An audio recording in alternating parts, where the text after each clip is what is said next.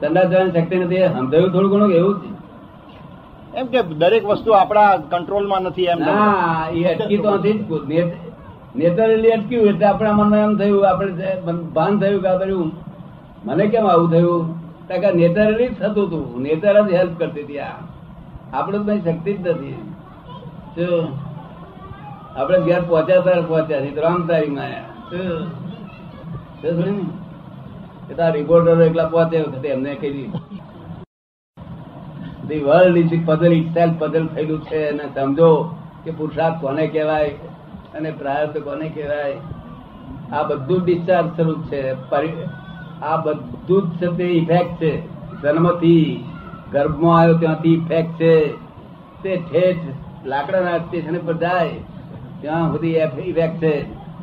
અને જન્મે તારે બોર્ડ વાંચે છે વે ટુ સ્મશાન, શું વાંચે છે?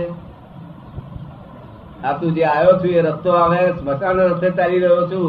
તારે જેટલા કેન્ટલો કર્યું જમવું હોય જમજે, અને જેટલી શાદી કરી એટલી કરજે, પણ સ્મશાનના રસ્તે ચાલી રહ્યો છું. ઉતાવળ કરે તો ઉતાવળ કરજે, પણ સ્મશાનનો રસ્તો જ છે. જય સચ્ચિદાનંદ.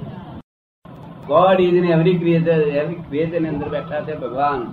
અને તે તમને દેખાય છે તો બીજાનું લઈ લેવાની ઈચ્છા રાખે છે ને. ભગવાન મારામાં જુએ તો મારું લઈ લેવાની ઈચ્છા રાખે છે. એ કહે છે કે ભગવાન મારામાં જુએ તો કે છે લઈ લેવાની ઈચ્છા રાખે. ભગવાન જુએ તે ઈચ્છા ના રાખે. આ તો બધા ભગવાન તમામ છે એવું બોલે, ગપ્પા ઠોકા છે બધા ભગવાન છે. જેને જોયા તેને ના થાય. નિર્બળતાઓ, બધી નિર્બળતાઓ, પણ દરેક નામ જ લગભગ હોય છે. એવું કોઈ એવો વિરલ વ્યક્તિ હશે જે બાકી હશે. કોઈ એવો વિરલ હશે કે જેનામાં ક્રોધમાન માયેલો નહીં હોય. હું આ શરીરમાં જ રહેતો નથી, હું આ શરીરથી જુદો રહું છું, આ શરીરથી તદ્દન જુદો રહું છું. અને આ શરીરનો હું માલિક નથી, આ શરીરનો હું માલિક નથી. જો આ બાબત છે તે પગ ઊંચા કરી અને મારા કોટમાંથી 10 પૈસા કાઢ્યા. શું બોલે છે? બાબે પગ ઊંચા કરી મારા કોટના ખિસ્સામાં 10 પૈસા કાઢ્યા. એટલે બાબો સમજી ગયો કે આટલું સરસ મેં કામ કરી બતાવ્યું. મારા પિતા પપ્પાજીએ વખાણ્યું. તે પપ્પાજી પાછા ચંદનને બોલા, જો બાબાએ કેવું આ બાબો જુઓ કે કયો હશે ચડશે. હવે અનસર્ટિફાઈડ ફાધર છે, અનસર્ટિફાઈડ મધર. શું કહ્યું?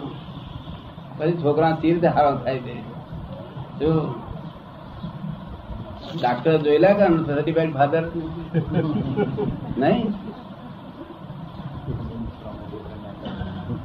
એટલે મારું પુસ્તકમાં લખવું પડ્યું આમ સર્ટિફાઈડ. કઈ જવાબદારી જોઈ કે ના જોઈ? હા, એ છોકરાને શું થાય? છોકરો ખુશ થઈ જાય કે આવું કરવામાં જ મજા થઈ ગઈ. એક બાપ ને તો છોકરો મૂછો ઘસતો હતો, બાપા ખુશ થઈ ગયા. લે એટલે હું આ મૂછો ઘેતે એટલે મારવાની એક તમાર ત્યાં કરતો એને છૂટી કરવાની. એટલે જાણે કે આ કરવું, આ વાત ખોટી છે, આ વર્તન ખોટું છે એવું એને જ્ઞાન થાય. બહુ મારવા નહીં, સાધારણ છૂટી કરવાની.